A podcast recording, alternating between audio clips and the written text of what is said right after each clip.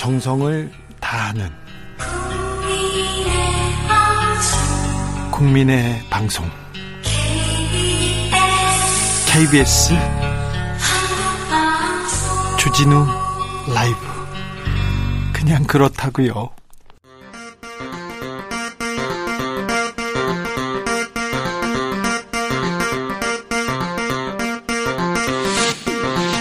주진우 라이브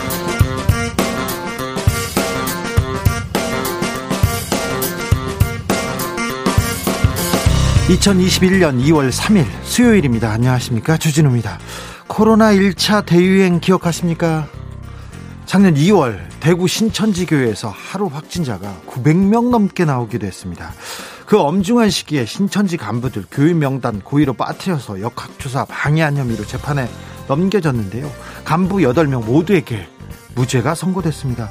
얼마 전 이만희 신천지 총회장 방역 방해 관련해서는 무죄 판결 받았는데요. 법원은 왜 이렇게 판결을 내렸을까요? 재판 5분 전에서 짚어보겠습니다.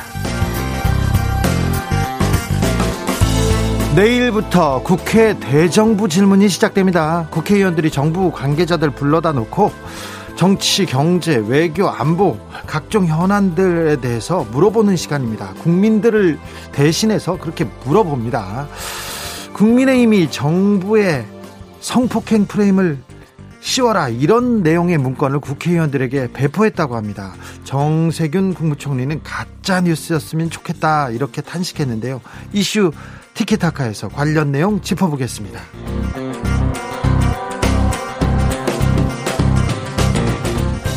지금 부산은 가덕도 신공항 그리고 한일 해저 터널 이슈로 선거판이 뜨겁게 달아오르고 있습니다. 가덕동 신공항 건설 이거 특별법 통과해야 하지 않으면 후보직 사퇴하겠다 이렇게 얘기했던 부산시장 예비 후보가 있었죠. 국민의힘 이현주 후보와 함께 부산 이슈 들여다보겠습니다. 나비처럼 날아 벌처럼 쏜다. 여기는 주진우 라이브입니다.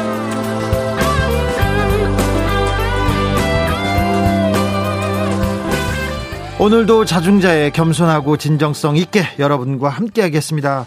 2월에 1차 대유행 때 신천지 대구 교회에서 확진자가 900명 넘은 게 아니고요. 신천지 발 확진자 폭증해가지고 하루에 확진자가 900명 넘었다는 내용인데 약간 오해가 있을 것 같아서 다시 얘기합니다. 입춘, 입춘 대길입니다. 절기로 봄이 시작되는 입춘, 입춘인데요. 어, 날이 좀 풀렸나 했는데 저녁부터 눈 소식 있다고 합니다. 퇴근길 안전히 집으로 돌아가시기 바랍니다. 어디에서 뭐 하면서 입춘 맞이하셨는지 여러분의 이야기 들려주십시오. 아유, 겨울이 춥다고 하더라도 길다고 하더라도 봄은 옵니다. 봄은 옵니다. 자, 봄 맞을 준비 어떻게 하고 있는지도 알려주십시오. 샵 9730 짧은 문자 50원, 긴 문자는 100원입니다. 콩으로 보내시면 무료입니다. 그럼 주진우 라이브 시작하겠습니다.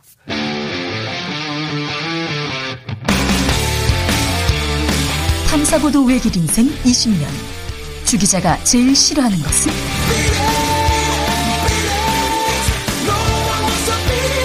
이 세상에서 비리와 부리가 사라지는 그날까지. 오늘도 흔들림 없이 주진우 라이브와 함께.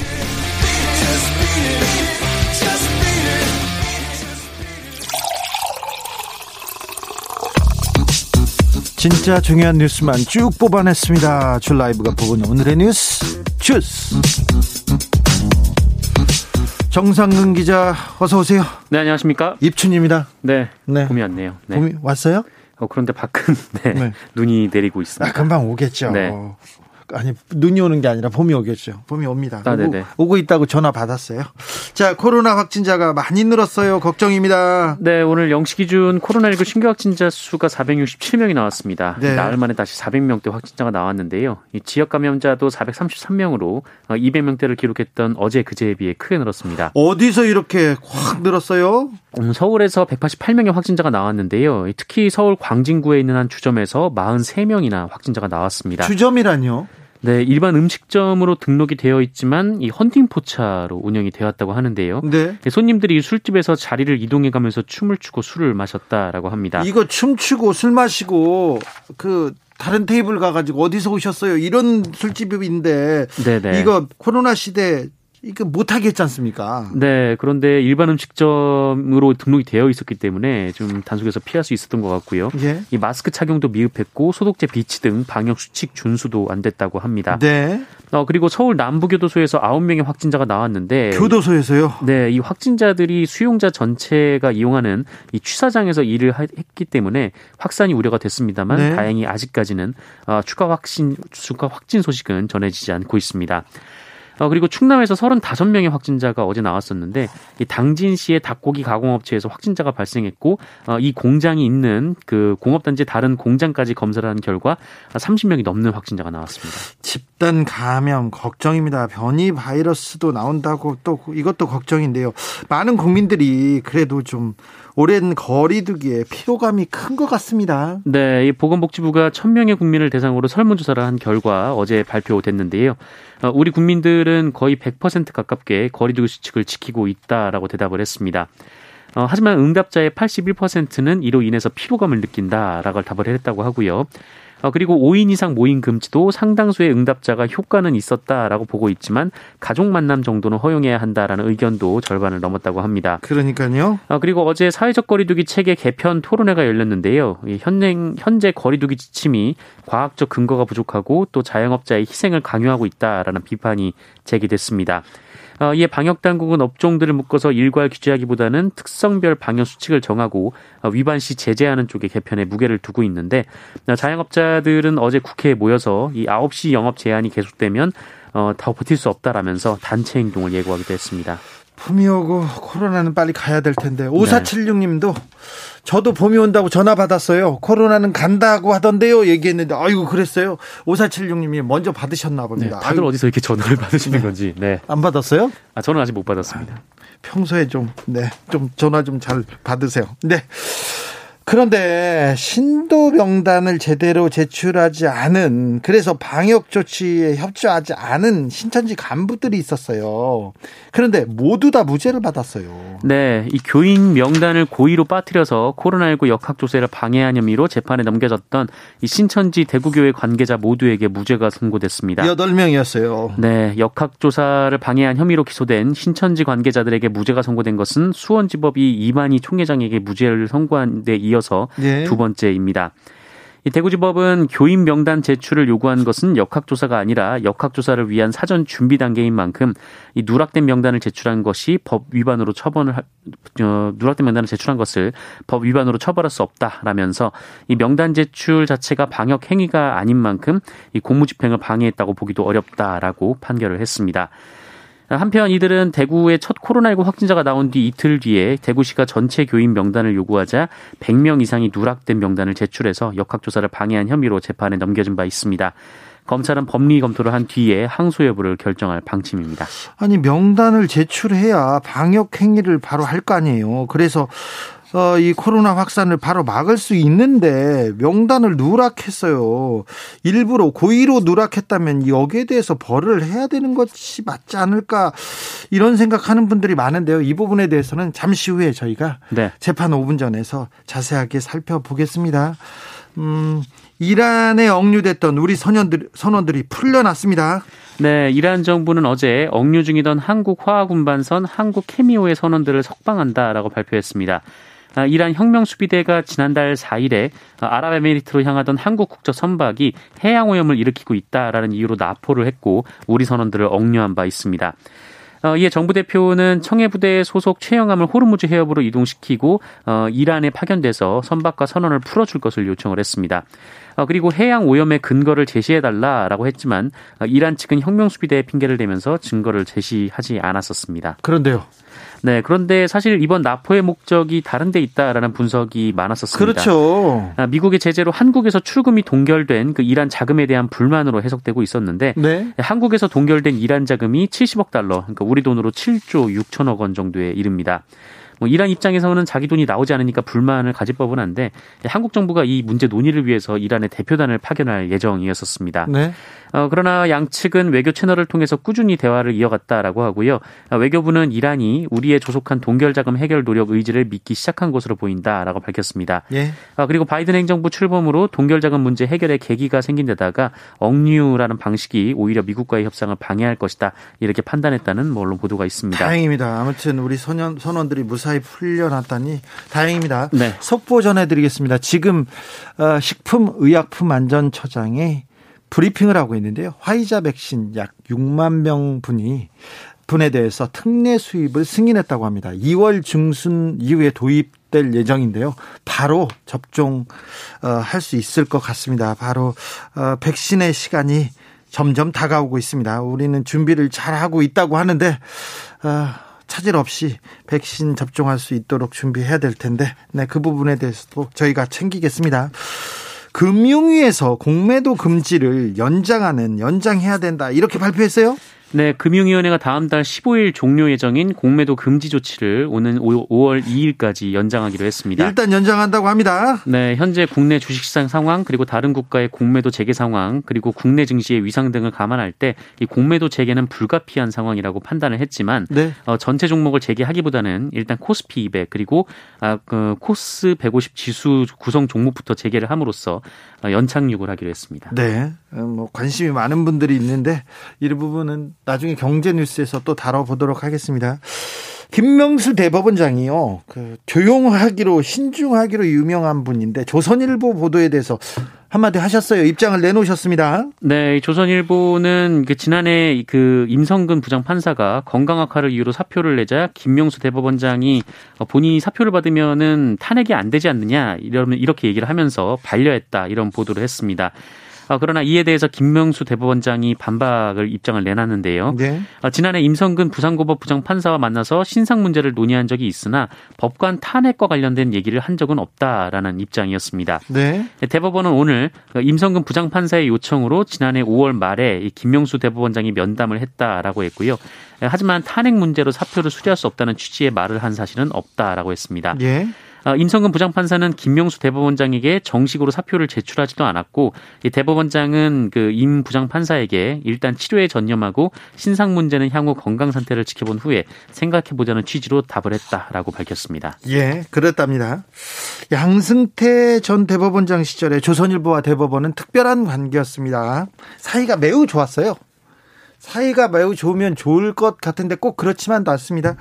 어, 대법원에서 사법농단 판사들이 칼럼을 대신 써주면 조선일보에 실어주기도 했고요. 네. 조선일보에만 광고를 주기도 했었습니다. 대신 조선일보가 어떤 특혜를 받았는지는 잘 알려지지는 못했습니다. 근데 취재하는 사람들이 몇 명 있다고 합니다. 제가 취재하고 있어요. 네. 제가 보도도 많이 했었습니다. 자, 안철수 국민의당 대표가 금태섭 전 의원과 단일화를 하겠다고 선언했습니다. 네, 국민의당 안철수 대표가 오늘 기자회견을 열고 무소속 금태섭 전 의원이 제안했던 이른바 삼지대 경선 제안을 수락했습니다. 어, 안철수 대표는 금태섭 후보뿐 아니라 문재인 정권을 심판하고 정권 교체에 동의하는 모든 범야권 후보들이 모여서 1차 단일화를 이룰 것을 제안한다라고 밝혔습니다. 아, 다만 단일화의 조건을 국민의힘과의 2차 단일화로 달았습니다. 어, 단일화에 참여한 예비 후보들이 결과에 깨끗하게 승복하고 어, 단일화된 후보의 지지를 공개 선언해야 한다라고도 덧붙였습니다. 네. 시대전환 조정훈 대표는 어떻게 됐습니까? 네, 어제 권은희 국민의당 그 원내대표와 만난 사실이 알려지면서 국민의당 대표하고 만났다면 국민의당 의원하고 다 만났다면서요? 네, 그래서 제3지대 경선 참여 여부에 관심이 모아졌었는데요. 이 조정훈 대표는 국민의힘과의 2차 단일화를 전제 2차 단일화를 전제로 어, 하는 단일화에는 응할 생각이 없다라는 입장을 밝혔습니다. 오늘 주호영 국민의당 국민의힘입니다. 여기는 국민의당은 저기 권은희 안철수 이 이런 분이 계시고요. 네네. 국민의힘 주호영 원내대표가 교섭단체 대표 연설을 했습니다. 어제는 이낙연 민주당 대표가 했고요. 네, 그렇습니다. 오늘 국회 교섭단체 대표 연설을 통해서 북한 원전 건설 관련 의혹에 대한 국정조사를 다시 한번 요구했습니다. 예. 어, 주호영 원내대표는 이 정권 사람들이 명백한 사실을 비틀어서 문재인 정권의 대북 원전 지원 의혹을 호도하고 있다라며 어, 여당이 감출 것이 아니라 앞장서서 국정조사를 요구하고 국민들에게 밝혀야 한다라고 주장했습니다. 어, 그리고 국민들이 제기하는 커다란 의혹에 문재인 대통령은 제대로 된 설명을 내놓지 않고 구시대 유물 같은 정치라며 역공을 취하고 있다. 그리고 어, 이낙연 대표는 선을 넘었다며 제1야당 당대표를 사법 처리하겠다고 겁박하고 있다라고 주장했습니다. 그리고 어떤 제안을 하기도 했어요. 코로나 이후를 위해서 특별 협의체를 만들자 이렇게요. 네, 코로나 위기를 극복하는 노력과 병행해서 코로나 이후 대한민국의 미래 전략을 마련하기 위해서 국회 포스트 코로나 투기 설치를 제안했습니다. 이 세계 각국이 코로나 이후 변화된 세계 질서에서 살아남기 위한 전략을 수립하고 있다라면서 미래에 대한 치밀한 전략과 준비 없이 도태될 수밖에 없다라고 주장했습니다. 국민의힘에서 성폭력 프레임을 씌워라 이렇게 소속 의원들에게 무슨 문건을 내려보냈다면서요? 네, 내일부터 대정부 질문이 시작되는데요. 네? 이 국민의힘이 의원들에게 이 답변자들에게 성폭행 성폭력 프레임을 씌우라라는 내용의 지침을 소속 의원들에게 배포한 것으로 확인돼 논란이 되고 있습니다. 네? 언론이 공개한 당 내부 문건에 따르면 이 질문자 4명은 질문 시작부터 결론까지 일관된 프레임 씌우기 전략을 구사한다고 되어 있고요. 예? 이 프레임은 반기업, 반시장 경제, 반법치주의 그리고 성폭행, 예, 예, 성폭력 이렇게 써 있었다고 합니다. 예? 어, 그러면서 이 지속적인 용어 반복과 이슈 재생산이 필요하다라면서 이 정부 측 답변자가 비논리적인 답변으로 감정 격화를 유도할 때 여기에 휘말리지 말 것을 당부하는 내용도 담겼습니다. 네. 어, 이에 대해 정세균 국무총리는 차라리 가짜 뉴스였으면 좋겠다라면서 대정부 질문 시기가 오면 각 부처 공직자들은 밤을 새워가며 국회에 보고할 자료와 답변을 준비한다라고 말했습니다. 공직자들한테 공무원들이 일을 잘하고 있는지 못하고 있는지 어떤 일을 하고 있는지에 대해서 어, 대정부 질문에서 물어보는 겁니다. 국민의 대표로 국회의원들은 그런데 일관된 프레임 씌우기, 지속적인 용어 반복, 이슈 재생산을 통해서 성폭력 프레임을 씌우라고 지시를 했다고 합니다. 국민의힘에서. 어, 인천 옹진군에서 지진이 발생했어요? 네, 오늘 낮 12시 17분쯤 인천 옹진군 서남 서쪽 38km 해역에서 규모 2.2의 지진이 발생했습니다. 아, 지진 발생 깊이는 8km이고요. 아, 이번 지진의 규모는 올해 한반도와 인근 해역에서 발생한 지진 중 가장 컸습니다. 아, 그리고 지진의 계기 진도는 인천에서 최대 3이 관측됐습니다. 이 계기 진도 3은 실내, 특히 건물 위층에 있는 사람은 현저하게 느낄 수가 있고요. 네. 이 정지한 차가 약간 흔들리는 수준입니다. 아, 기상청은 지진이 발생한 곳과 가까운 지역은 진동을 느낄 수 있으니 안전에 유의하게 바란다라고 설명했습니다. 네, 뭐 특별한 여진이 발견되지는 않았죠? 네 네 그 이후에 소식은 없습니다. 대구의 한 동물원에서 사설 동물원이었어요? 네 네. 동물을 학대했다고요? 네, 이 동물보호단체 비글구조 네트워크는 오늘 이 동물원이 지난해 휴장한 이후 원숭이를 포함해서 낙타, 라쿤, 양, 염소, 거위 등을 방치했으며 물과 사료를 제때 공급하지 않았다라고 주장했습니다. 무슨 일이죠? 네, 이 단체가 전날 인스타그램에 관련 사진을 공개를 했는데 이 동물원의 물통과 사료통이 비어 있었고 이 동물들의 사육 공간과 몸 상태가 많이 좋지 않았습니다.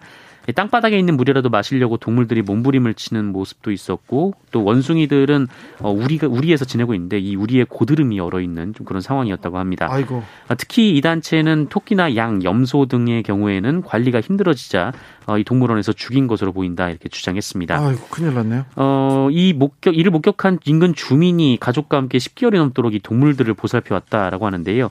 어, 그러다가 비글 구조 네트워크에서 구조 작업을 진행하게 됐습니다. 이 대구시와 환경 당국은 진상을 조사한 뒤에 법에 따라 대응하기로 했습니다. 네. 무슨 일인지 좀 알아보고 싶네요. 좀 알려주세요. 주스 정상근 기자와 함께 했습니다. 감사합니다. 고맙습니다. 7933님, 입춘인데. 주 기자님, 눈이 많이 와요. 일산입니다. 안전운전. 눈이 많이 온다고 합니다. 오기 시작했다고 합니다. 안전운전 해 주십시오. 6081님께서는. 전주입니다. 가게 앞에 목련이 몽오리가 졌어요. 벌써요? 코로나 관계없이 봄은 오는가 봅니다. 휴, 손님 없는 가게 앉아서 멍하니 입춘을 맞이하고 있습니다. 그래도 봄이 오면 코로나도 좀 물러갈 거예요. 그러니 힘을 내주십시오. 7346님께서 1년 전에 형님과 사소한 말다툼으로 말 한마디 안 하고 살았는데 이번 설에는 아들 며느리 손주들 데리고 화해 겸 세배하려 가려는데 같이 서울 살아도 5인 이상 집합 금지라서 안 된다네요. 잠깐 얼굴만 봐도 풀릴 텐데 답답합니다. 그래도 혼자라도 이렇게 다녀오세요. 다 다섯 명 이상 모이면 안 되니 혼자 가서 인사하시는 거는 괜찮지 않을까 생각해 봅니다. 형인데 가족인데 네. 이번 설이 그 가족 간의 화해 또 따뜻한 화목한 그런 처리됐으면 좋겠습니다. 근데 코로나 시대에 모일 수가 없어요. 인사할 수도 없답니다. 참 안타깝습니다. 교통정보센터 다녀올까요? 김민희 씨. 주진우 라이브.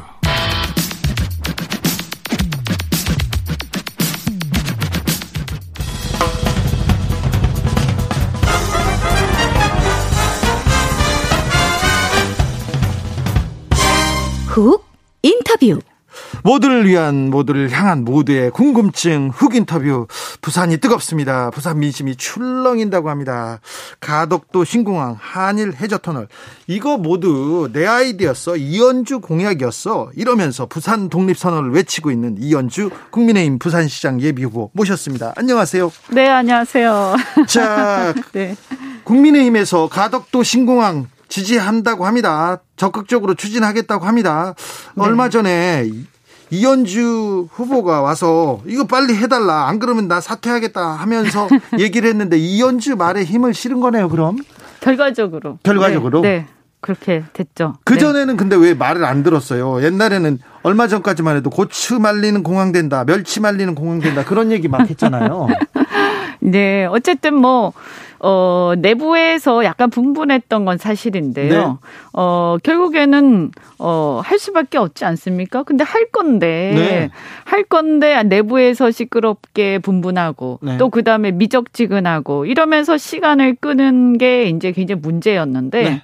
어, 전 이걸 정리하는 계기가 됐다고 생각합니다. 그래서 서울에 올라오신 거예요? 네. 네, 그래서 전격 기자회견을 하고 네. 빨리 이걸 정리를 해야 되니까 기자회견 뭔가 기자회견 트리거가 있어야죠. 그런가요? 네. 그래서 방아쇠를 당기려고 그래서 눈물도 찔끔 눈물은 이제 그것 때문에 가덕 신공화 때문에 찔끔한 건 아니고 네, 어떤 것 때문에? 선거하다 보니 이제 광역 단체장 선거 처음 하잖아요. 네. 네. 어, 현실이 너무 생각과 다르더라. 현실이 돈이 네. 많이 듭니까?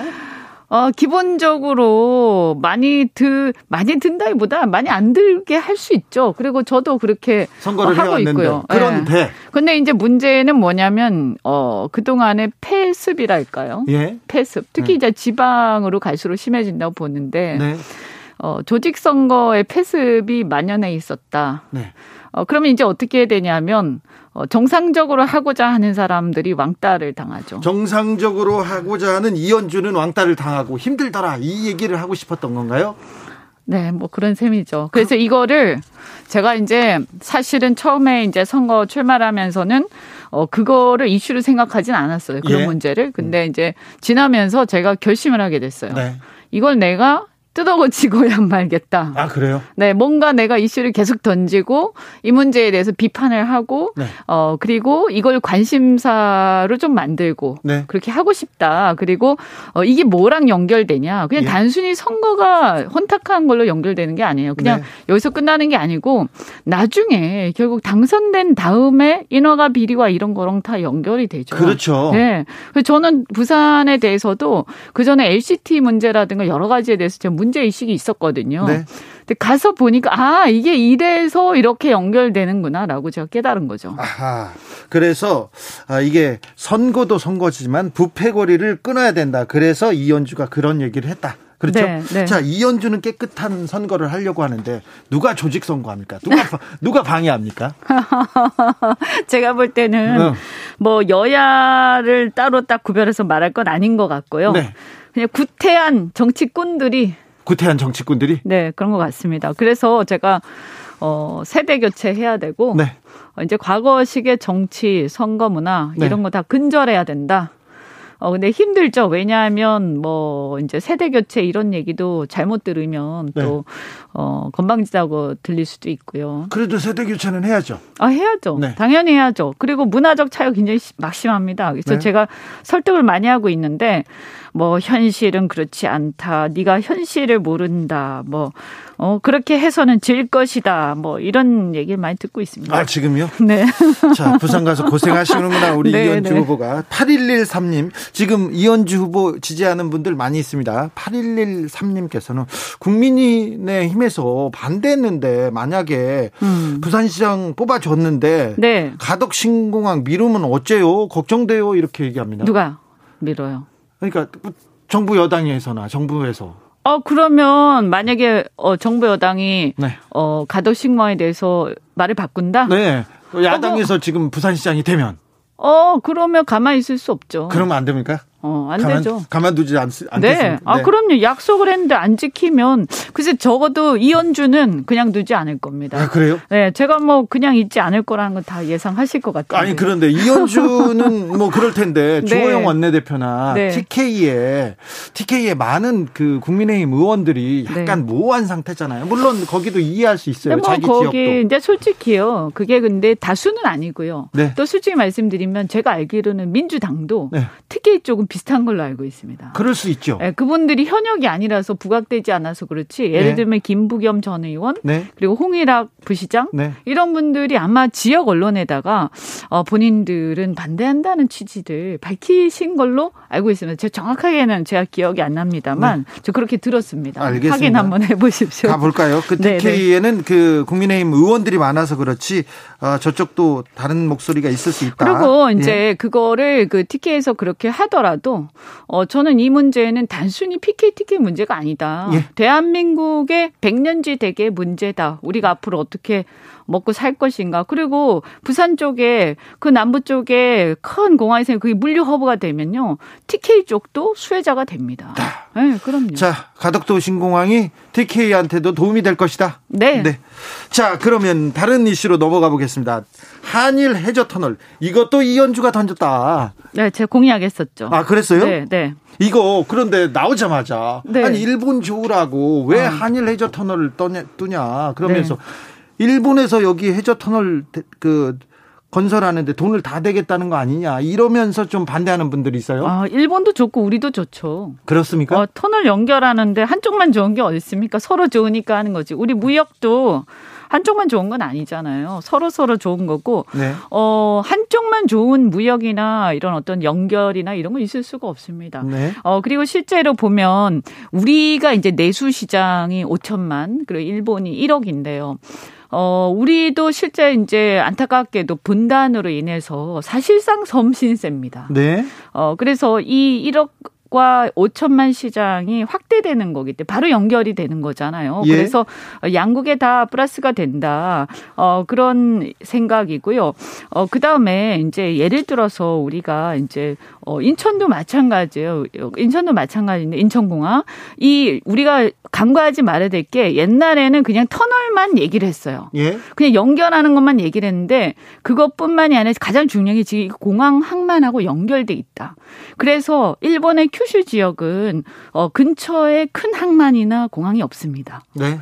그래서 우리가 가덕 신 공항과 이 신항만하고 이 터널 연결하게 되면 일본 남부의 수요, 물류 수요를 우리가 다 빨아 들이는 거예요. 그냥 우리의 소중한 고객입니다. 야, 우리 돈을 벌어줄. 신공항이 일본한테도 호재다 이렇게 또야 여기 아니 일본 기업들 입장에서 네. 기업이라는 거는 이제 이익을 중심 생각하는 거잖아요. 네. 그러니까 일본의 자기네들 입장에 사실은 이제 어 큐슈 같은 경우 일본에서도 지방이에요. 네. 그래가지고 거기도 역시 어 지역 균형 발전 이슈가 있습니다. 네. 그래서 도쿄나 이런 데에 비해서 굉장히 낙후된 곳인데 여기도 기업들이 많지만 이 기업들이 동경이나 위에까지 올라가기 위해서는 너무나 물류 비용이 많이 듭니다. 그런데 가덕이 생기고 터널이 딱 뚫리게 되면 여기가 그들 입장에 훨씬 물류 비용이 절감이 되기 때문에 일본 기업들 남부 쪽이 우리 쪽의 물류의 어떤 이 소비자들이 되는 거죠. 아, 규슈 지역 경제까지 이게 좀 공부를 해야 부산 시장에 나올 수 있는 거군요. 네. 아니 거기를 그런데... 네, 저는 동부가 어 태평양 경제 공동체 얘기를 하는데요. 어 우리가 앞으로 특히 부산, 경남, 울산 이 지역이 살아남으려면 우리 자꾸 서울만 쳐다봐 갖고는 안 되고 동부가의 그 그쪽의 시장이 우리 거다라고 예. 생각하고 이 시장을 어떻게 우리가 먹을 거냐 이렇게 생각하자. 짧게 묻겠습니다. 2011년 네. 박근혜 정부 때 국토 네. 해양부에서 한중 한일 해저 터널 경제성이 없어서 폐기했다 이런 내용도 있었는데. 그때는 아마 제가 전 자세히 모릅니다만 네? 어, 제 생각에는 그때 가덕 신공항하고 연결해서 생각하지 않았을 거예요. 아하, 어, 네. 그리고 이 신공항도 사실은 뭐 예타 면제도 얘기를 하지만 터널 없이 그냥 공항만 가지고 딱 하면 접근성과 여러 가지 수요가 한계가 있기 때문에 예타가 상당히 낮게 나옵니다. 한 0.34 정도밖에 안 나오는 걸로 알고 있는데요. 네. 여기에 일본 남부의 수요를 어 만약에 우리가 끌어들일 수 있으면 가덕신 공항의 비전이 굉장히 커지고요. 이게 일본의 시작이지만 저는 그렇게 되면 이게 이 허브 공항으로서의 이 위상 굉장히 커질 수 있다. 그 다음에 나중에 이제 우리는 또 어, 철도라든지 이런 것도 다 연결을 해야 되겠죠. 그래서 우리가 중요한 게 하나만 생각하지 말고 전체적으로 하면서 또 그 배후에 마치 네덜란드 스키폴 공항처럼 그 뒤에 제가 aeropolis라는 우리 한 공항 배후 도시도 건설하겠다라는 공약을 제가 했는데요. 네. 이렇게 해서 예를 들면 딱 몇 가지만 말씀드릴게요. 부울경 지역에 농가가 굉장히 어렵습니다. 네. 그죠? 어, 근데 수출을 하려면 비행기로 하면 비싸고 배로 하면 신선도가 떨어져요. 근데 터널로 해서 가면 굉장히 신선하게 빨리 가고 저렴하게 갈 수 있고 그다음에 자동차 그 부품 회사들도 그다음에는 상당히 다, 른 데서 다, 다음에 얘기해야 되겠습니다. 공약하면 한 55분 동안 혼자 얘기하실 아, 예. 것 같아서 네. 이 정도로 얘기를 하겠습니다. 네네네. 네, 네. 자 여론조사 부산시장 여론조사가 나오고 있는데 네. 자 부산시장 선거에서 가장 큰 변수는 뭐가 될 것 같습니까? 어 저는 이제 두 가지라고 봅니다. 어 이번에 어쨌든 성추행 선거 네. 그렇지 않습니까? 그러니까 어 그리고 저희가 앞서도 말씀드렸지만 부산 시민들이 정말 그동안 뭐 LCD 사건을 비롯해서 이 부정부패 이런 거에 대해서 지금 어 이골이 난 상태다. 네. 신물이 난 상태다. 그래서 어 이런 어떤 공정하고 깨끗한 어 시정의 개혁을 어떻게 할 것인가 하나가 있고 예. 그다음에 또 하나는 그 우리 먹거리 그러니까 일자리 어떻게 만들 거냐. 여기에 이제 신공항 문제와 터널 문제 이런 이슈들이 같이 있다고 봅니다. 그렇습니까? 그런데 어, 이상돈 교수가 주진우 네. 라이브 나와가지고 그 얘기를 했어요. 얘기를 했는데 음. 어, 어, 성 전임 시장에 성추행 주행. 관련해서 네. 이를 치러지는 선거인데 네. 성과 관련돼서 문제가 있는 사람들이 많이 있다. 그래서 네. 이현주가 유리할 거다 이런 얘기를 하시더라고요. 네, 그런 말씀 하신 분들이 좀 계십니다. 좀 있죠. 그런데 네. 근데 부산 민심에서는 지금 박형준 후보가 지금 1위를 달리고 있습니다. 뭐 일단 저보다 조금 더 어. 당내 기반이랄까 그분은 친이계 실세였잖아요. 이명박 정부 때 뭐. 네, 저는 뭐 안타깝게도 기득권이 없습니다 이 당에. 그래서 기반 면에서 일단 어 출발 자체가 제가 조금 불리하게 출발을 하고 있고요. 예. 그런데 이제 내용을 알게 되면 어 저는 사람들이 어 이제 아까 세대 교체도 얘기하셨고 또 이제 이제 친이 친박 이런 거 이제 넘어서야 된다라는 거에 동의하실 거라고 봅니다. 네. 어그 외에도 어 저는 어 이런 어떤 그 지금까지의 어떤 부산 우리 당도 어 부산의 이런 상황에 대해서 전 책임 상당히 있다 있다라고 생각하고 이 낙후된 예. 상황에 대해서 네.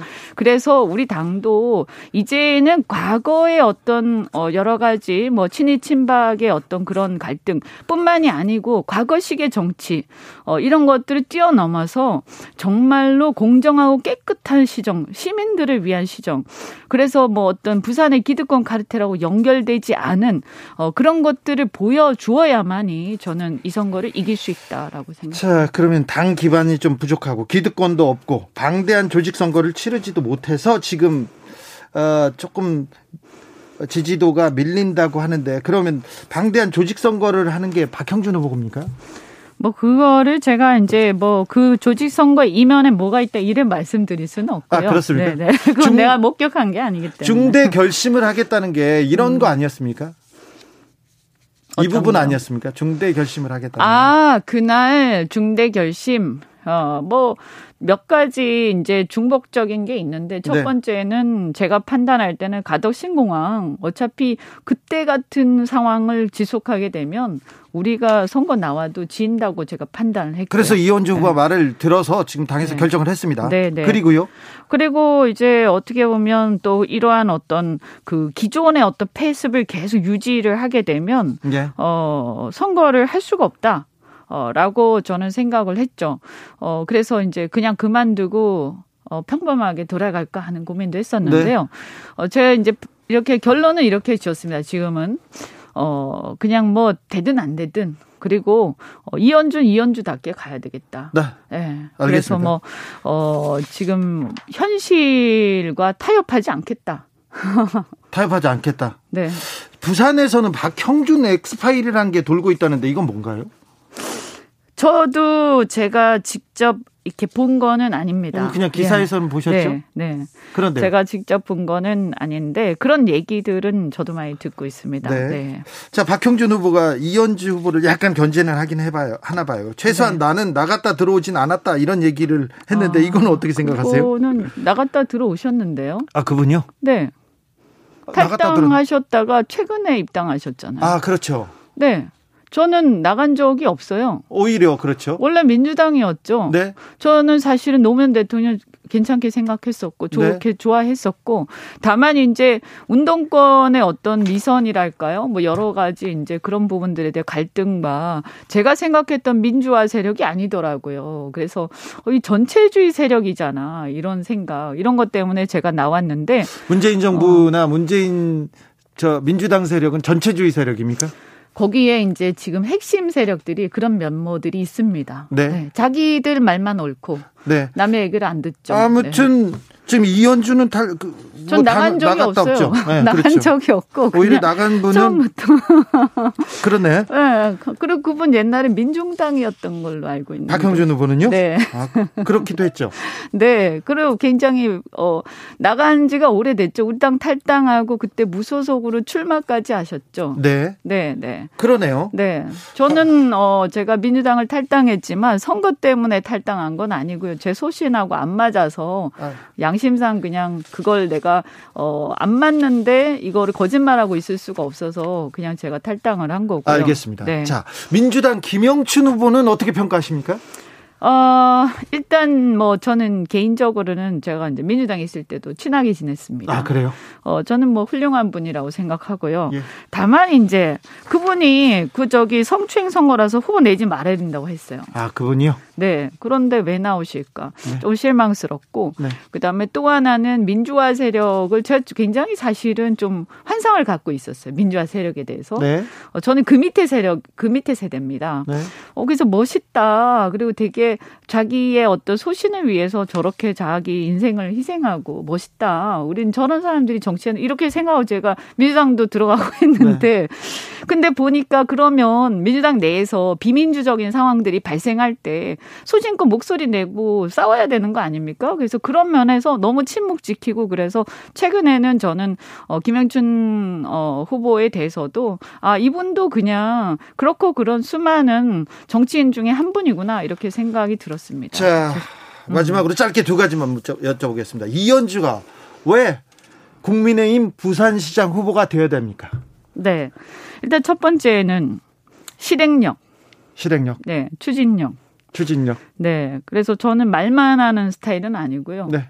제가 하겠다라고 하면 어 끝까지 끝장을 보면서 지독하게 어, 해냅니다. 네. 근데 저는 부산에 네. 네. 부산에 이번에 이제 그 이 가덕 신공항 건도 그렇지만 저는 부산이 지금까지 가장 큰 문제가 여러 가지 논의도 있고 많은 얘기들이 나왔지만 제대로 실천된 게 하나도 없는 것 같아요. 부산에?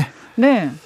그래서 그리고, 네 그리고 또 하나는 저 부산의 정치적인 이해관계 기득권이 없습니다. 근데 네. 제가 처음에는 그게 저한테 굉장히 불리한 거라고 생각을 했어요. 근데 예. 어, 이렇게 지내보면서 여러 가지 느끼다 보니까, 아, 오히려 지금은 부산에 기득권이 없는 사람이 와서 시장을 해야 이걸, 어, 깨끗하게 개혁할 수 있겠구나 하는 네. 생각이 들어서 오히려 당당하게 출마하겠다라고 한 거죠. 알겠습니다. 네. 박형준 후보는 기득권입니까, 그럼?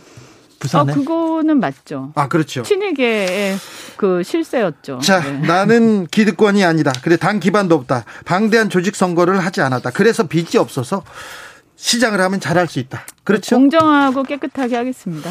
네. 이, 지금까지 이현주 국민의힘 부산시장 후보였습니다. 감사합니다. 네, 고맙습니다. 아직은 예비 후보인데 후보가 되면 다시 한번 모시겠습니다. 네, 네, 네, 고맙습니다. 나비처럼 날아 벌처럼 쏜다. 주진우 라이브.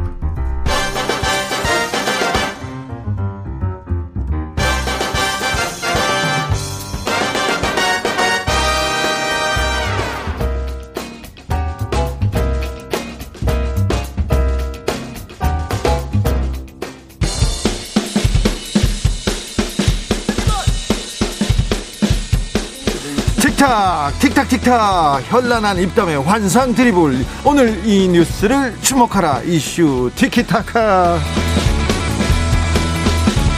자 머리 끝에서 발끝까지 핫이슈 핫이슈를 더 뜨겁게 이야기 나눠봅니다. 청코너 최진봉 성공회대 교수님. 안녕하십니까 최진봉입니다. 홍코너 김병민 국민의힘 비대위원. 예 안녕하세요. 반갑습니다. 네, 두 분들 모셔달라고 아, 궁금하다고 그렇습니까? 물어보겠다는 분들이 많았어요.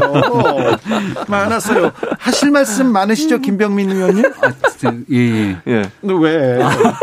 오늘 왜 이래 드리블을 해야 되는데 환상 네. 드리블. 네. 하실 네. 말씀 있으면 먼저 하세요 아, 아닙니다. 기회를 예, 드리겠습니다. 기회를. 여러 가지로 그 국민 여러분들께서 이 코로나19 때문에 굉장히 힘들어하고 있는 상황이고요. 이제 곧 부정이 얼마 남지 않았는데 벌써부터 음. 어머님 아버님 찾아뵈야 되는데 이거 음. 정부가 찾아뵙지 못하게 하는 것 아니냐 성토의 말들이 많습니다.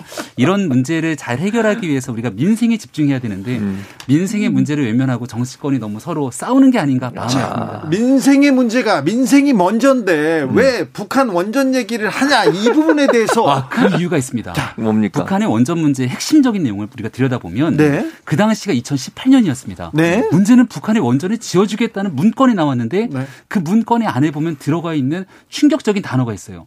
월성 원전 3, 아, 월성 원전이 아니라 신한울 원전 3호기, 네. 4호기를 음. 폐쇄를 하기로 결, 중단하기로 결정해 놓고 이 내용을 북에다가 지어주는 안들이 나오다 보니까 국민들 입장에서는 대한민국을 위해 쓰겠다는 에너지원은 폐쇄하고 북에는 원전을 지원하겠다니 사실 이 원전으로 들어가면 이게 다 전기요금 민생에 관련된 문제거든요. 네. 그러니까 국민의힘 입장에서는 이 문제가 탈원전 정책과 연결돼 있는 대한민국 에너지 문제로서 한번 짚어볼 필요가 있다. 하나 더 추가로 꼭 말씀드리고 싶은 건 우리가 늘 민감해하고 과거에 전 정부를 비판했던 것 중에 하나가 바로 블랙리스트, 민간인 사찰에 관한 문제 아니겠습니까? 음. 근데 문건을 자세히 들여다보니 원전에 반대하는 단체들에 대한 사찰 관련된 문건들이 있다는 거잖아요.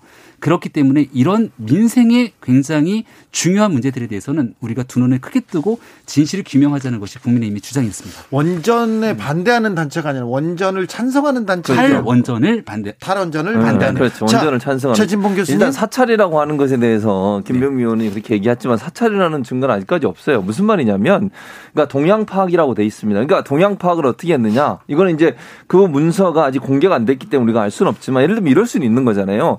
그 집 회가 있었고 집회에서 어떤 주장이 있었고 그 주장을 당연히 알아야 된다고 하면 그 정보를 수집했다고 하면 그건 별 문제가 없다고 봐요. 근데 사찰이라고 하면 김병미 의원이 만약에 거기 가셨는데 거기 뒤에 뒷조사하거나 이 사람이 뭘 했거나 뭔 어떤 행동을 했거나 이것까지 했다면 그건 정말 큰 문제. 그건 정말 그랬다면 그 사람은 처벌받아 마땅하다고 아, 생각해요. 그럼요. 잡아가야죠. 지 금 현재는 사찰이라는 거는 몰라요. 그냥 주장인 거지. 그건 이제 국민의힘이 주장을 하는 거고 만약에 그 거기 가서 어떤 주장을 하시는지 듣고 또 어떤 주장이 있었다는 걸 보고하는 것 차원에서 만들었다고 하면 그 자체는 크게 문제가 없다고 보이지고요.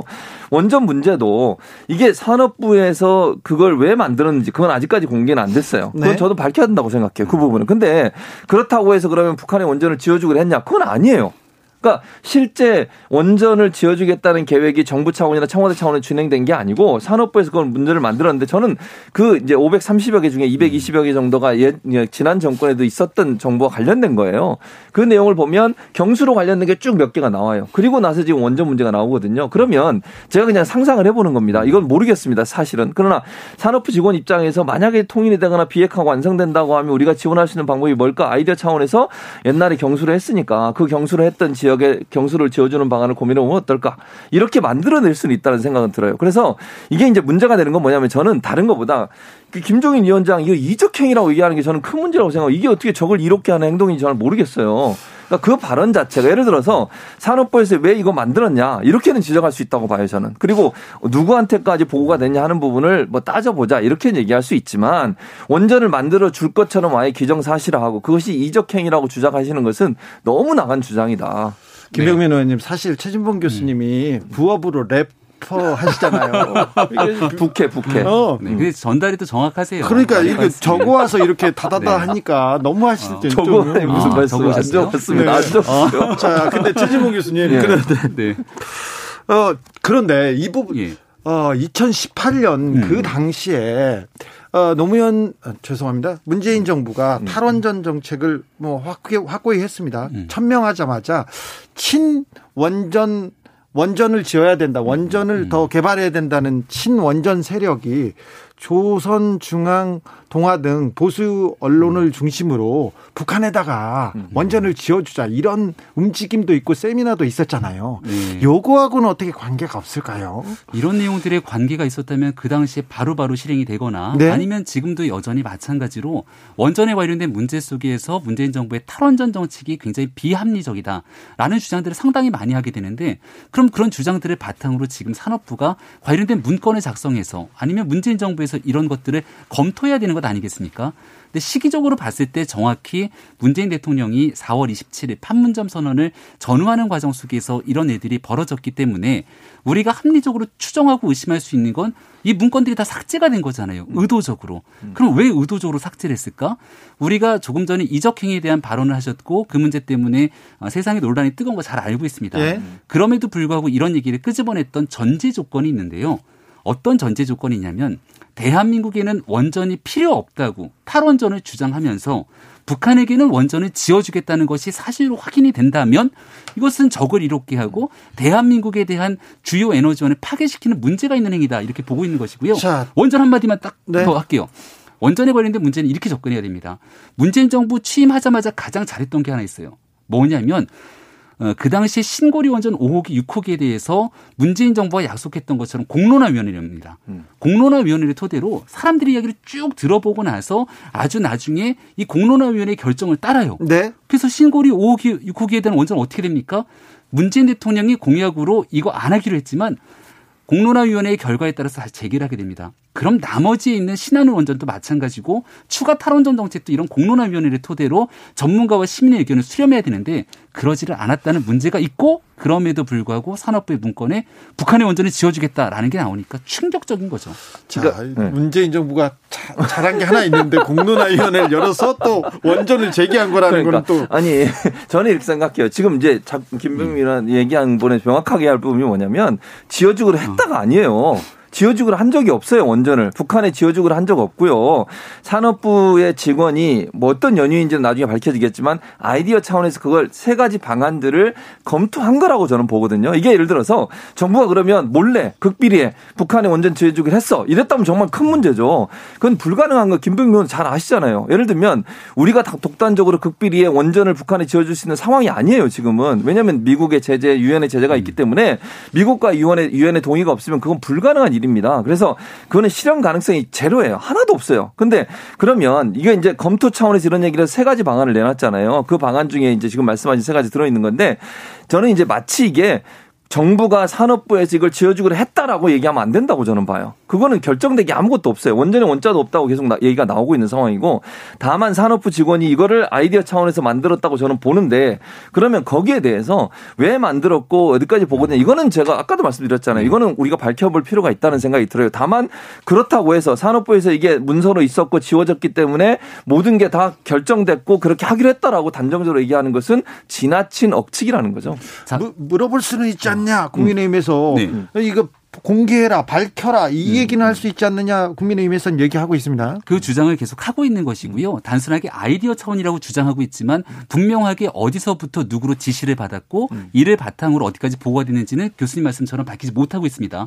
두 번째 꼭 드리고 싶은 얘기 중에 하나가 이거 현실 가능한 일이 아닌데 음. 이런 거 가지고서 너무 호들갑 떠는 거 아니냐는 주장들을 하십니다. 실현 불 실현 가능한 네. 일은 그 아니지 않냐라는 주장을 하시는데 네네, 그렇죠. 우리가 지금 바라봐야 되는 건 2021년의 잣대로 2018년을 바라보면 안 된다는 말씀을 드리는데요. 음. 광고 나가야 돼요? 아니 아니요. 말씀하세요. 네.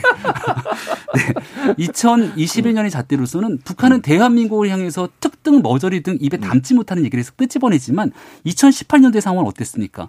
남북한의 철도가 연결되면서 유라시아 대륙을 향할 수 있다고 음. 철도 착공식까지 열었던 것이 2018년도 현실입니다. 김병민 의원님 하나만 더 네. 질문합니다. 8998님 질문인데요. 네. 또 NLL 사건, NLL 사태, 그거 대자뷰 같아요. 이렇게 네. 물어보는 네. 사람이 있습니다. 의도적인 문제를 가지고 정치 공세를 펼쳐나가는 것이 아님을 분명히 하고요. 예? 이게 만약 정치 공세로 이끌어가게 된다면 국민의힘 입장에서는 어떤 정치적 보탬과 도움이 되겠습니까? 음. 선거를 불과 두 달여 앞을 나가보고 있습니다. 이번 선거는 특히 서울 지역이 중심이 되는 선거고 서울 지역은 누가 뭐래도 부동산을 중심으로 이 민생 문제를 어떻게 해결하는 자가 핵심 이슈인데요. 그렇죠. 네. 다만 이 문제에 대해서 국민적인 의혹이 불거지고 가만히 생각해 보면 감사원의 감사가 없었다면 그리고 검찰의 어, 적극적인 수사를 통한 압수수색 등이 없었다면 이러한 문건이 삭제됐던 것을 대한민국이 알 수 있었을까? 삭제된 문건 속에서 공소장을 통해 이런 문건들이 밝혀졌는데 야당인 국민의힘이 아 그런 문건도 있었군요. 이렇게 가만히 바라보고 있으면 국민적 의혹을 바탕으로 문제 제기할 야당의 역할을 직무유기하고 있는 겁니다. 최지봉 그, 교수님 네, 그, 20초. 네, 그 의혹이 너무 나갔다는 말씀을 드리는 거예요. 그러니까 아까 말씀드린 것처럼 왜 이걸 만들었느냐, 왜 이걸 만들었고 누가 지시를 했냐 이건 얘기할 수 있다고 본다니까요. 다만 북한이 지어적으로 했다 이렇게 얘기하면 안 돼요. 이게 이적 얘기라고 얘기하는 것처럼 안 된다고 2018년이든 2020년이든 상황은 같습니다. 무슨 말이냐면 우리나라 정부가 독단적으로 해서 북한의 원전을 지어줄 수 있는 상황은 아니라 는 거예요. 그때든 지금이든 그때도 미국의 제재나 대북 제재가 있었기 때문에 그 제재가 풀리지 않는 이상은 불가능해요. 그럼에도 철도 연결을 위한 착공식을 했다는 거예요. 그러니까 착공식 하는 것도 마찬가지로 것과는 직접적 연관이 없다는 지금의 거지. 철도 연결을 생각해 보면 미국의 대북 제재에서 한 걸음도 나가지 못하지만 북한이 비핵 거할 거란 전제로 일단 저희는 6시에 돌아오겠습니다. 착공식 했어요?